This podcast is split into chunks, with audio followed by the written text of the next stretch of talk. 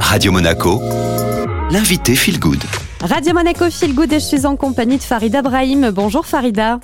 Bonjour Julia. Vous êtes facialiste et également coach en beauté holistique. Bon, concrètement, Farida, c'est quoi la beauté holistique? Alors, la beauté holistique, ça reprend beaucoup de prismes.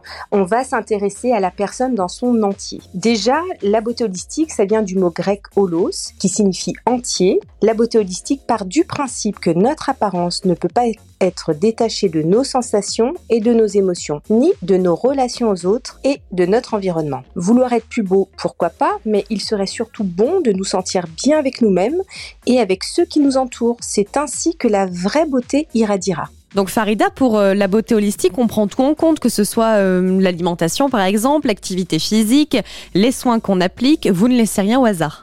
La beauté holistique, ça va vraiment reprendre le multifactoriel. Pour se sentir bien, il va falloir bien dormir, bien manger, bouger. Donc vraiment, c'est important, bien s'hydrater, cultiver de bonnes pensées. Vous voyez, c'est un tas de choses qui va former la beauté holistique et aussi s'appliquer des bons ingrédients sur la peau, donc des nutritions importantes pour le corps et pour la peau.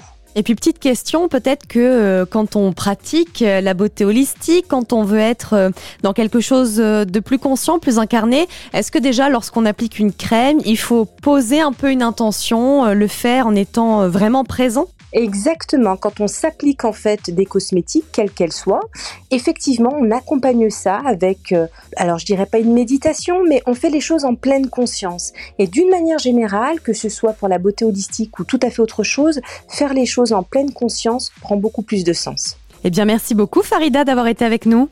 Avec plaisir.